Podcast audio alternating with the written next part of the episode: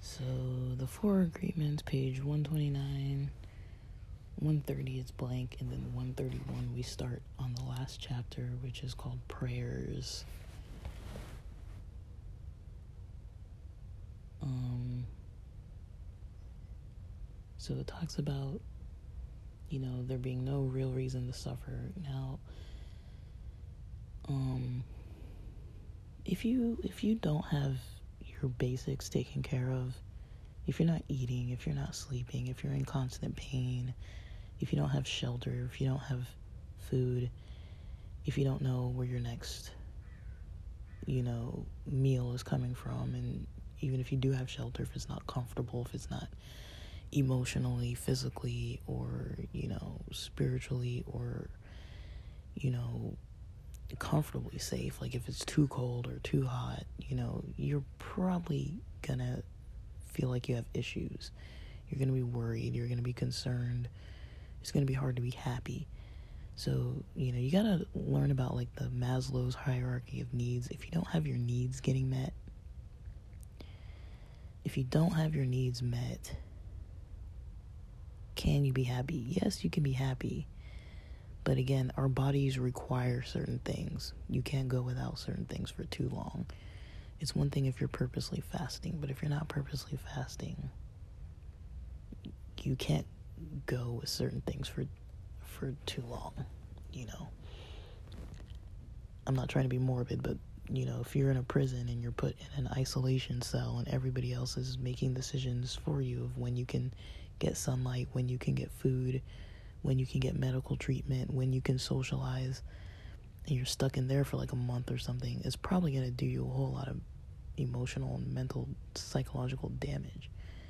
You're not meant to be caged up, you know, even if it is as a punishment. It's not how humans are meant to live.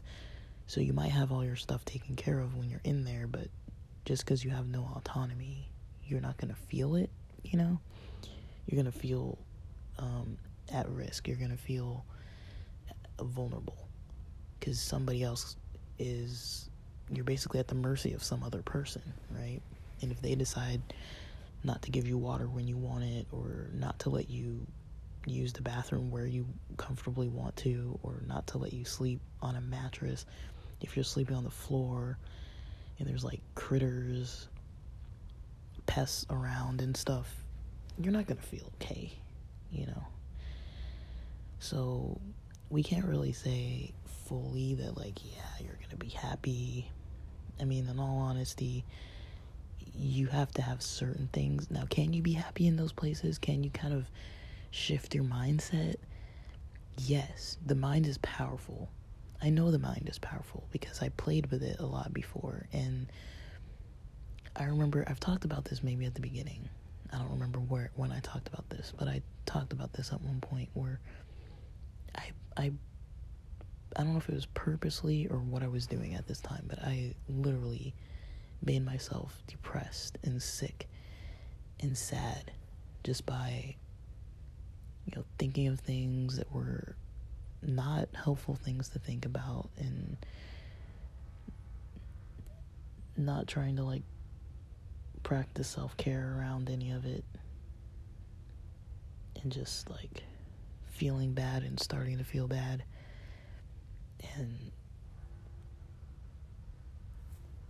laying there wallowing in it. Not practicing a self-care routine and just messing with my mind. I kind of did this on purpose though. And then I was like, I wanted to get out of it, but I was like, I don't know if I was like punishing myself or trying to make myself feel bad for a reason. This was like a while, this was years ago. But I guess I had some spare days, and that's how I decided to spend my time was just not feeling happy. And I did it on purpose. I, I remember doing it on purpose. I just don't remember the details right now. And I purposely made myself mentally kind of like ill. And I'm not saying everyone who has a mental illness is doing that, but I was feeling relatively well before I did that.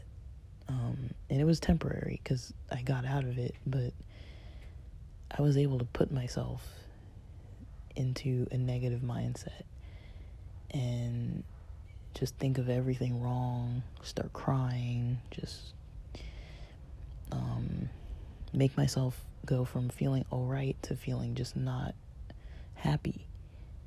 And, you know, I don't know why I did it or what, but I'm glad I did it, you know, because every so often I remember that and I'm like, you know, I did that. And then I got myself out of that. You know,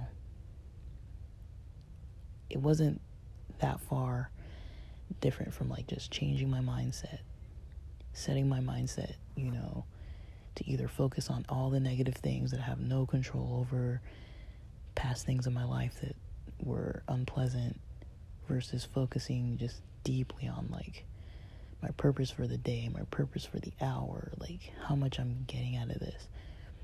You know, making myself smile, making myself laugh, you know, it's not easy to do. It's actually easier to do, you know, making yourself feel worse. That's actually easier to do. At least for me, it's easier to do. But it is, it is possible to, you know, build yourself up. Sometimes it takes hearing other people say a bunch of positive stuff. I've done that too.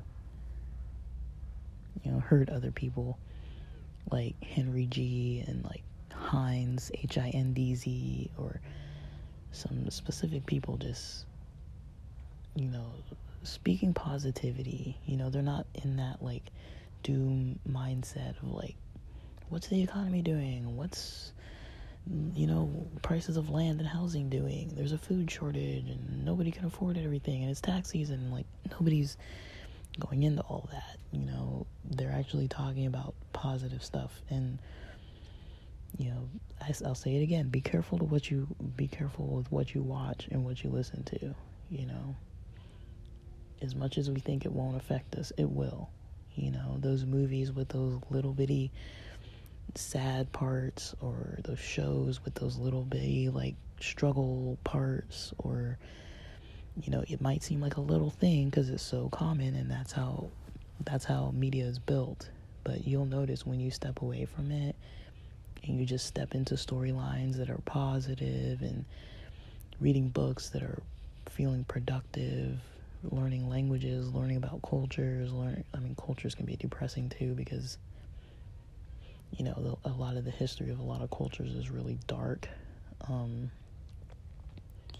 there's a lot of oppression, a lot of wars and things like that, but think about it, you know. You you reap what you sow. You know, what you consume is gonna nourish you. So if you're consuming negativity, you're gonna be nourished with negativity. Just like if you were gonna eat McDonald's every day, if that's what you're nourishing yourself with, we would all say, yeah, it's better than starving, but it's not ideal. Nobody would recommend for you to nourish yourself with McDonald's and soda. Nobody in their right mind would ever tell you to do that. You know, that's not a menu that's nourishing. You know, um, it's not.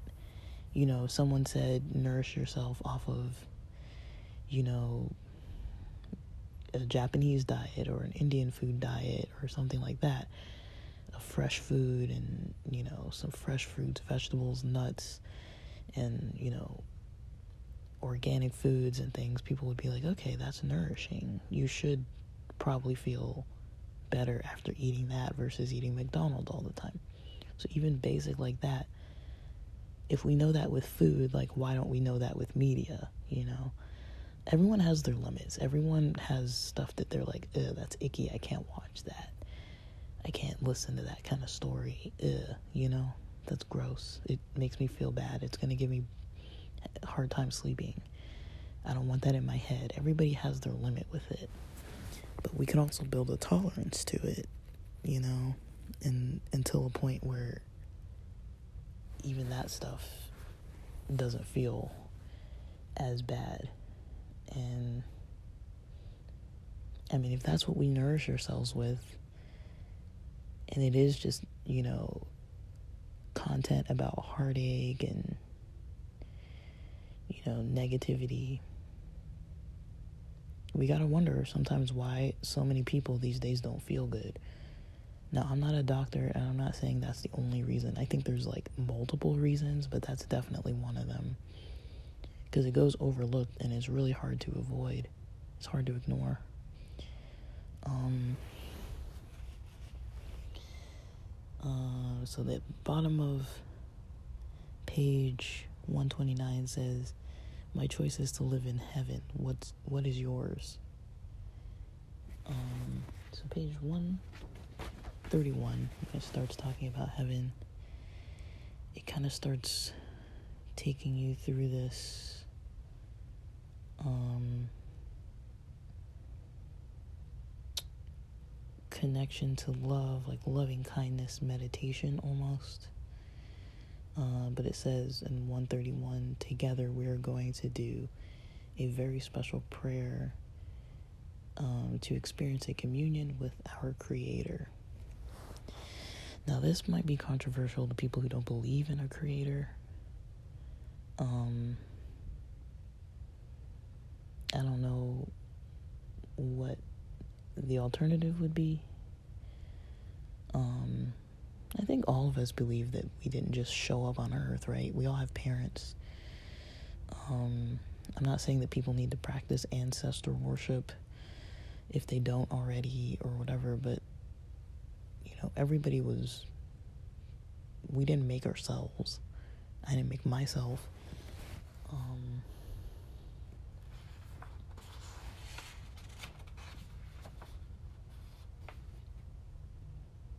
but we're going to see where that leads.